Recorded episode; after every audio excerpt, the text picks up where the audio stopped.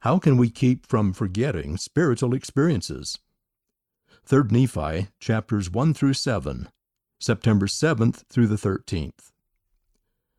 The Nephites marveled at the fulfillment of Samuel the Lamanite's prophecy of Christ's birth when they saw a night and a day with no darkness. See 3 Nephi chapter 1 verses 15 through 21.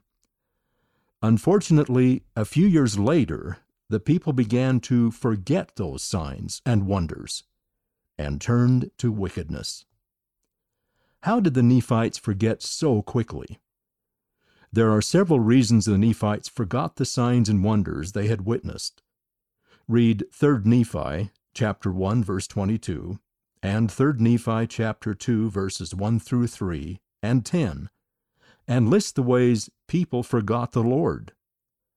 How does Satan use these same ways to deceive us today?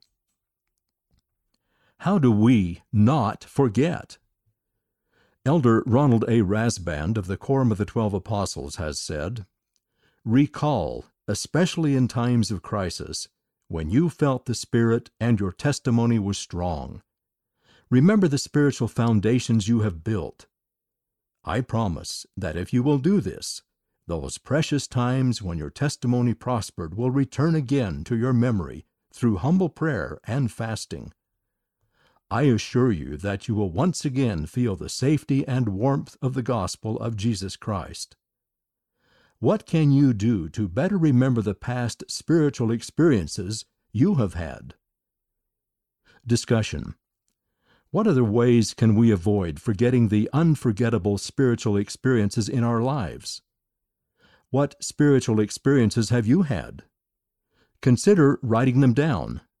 You could also share them with your family. End of the article How Can We Keep from Forgetting Spiritual Experiences? Read by Van Farnworth.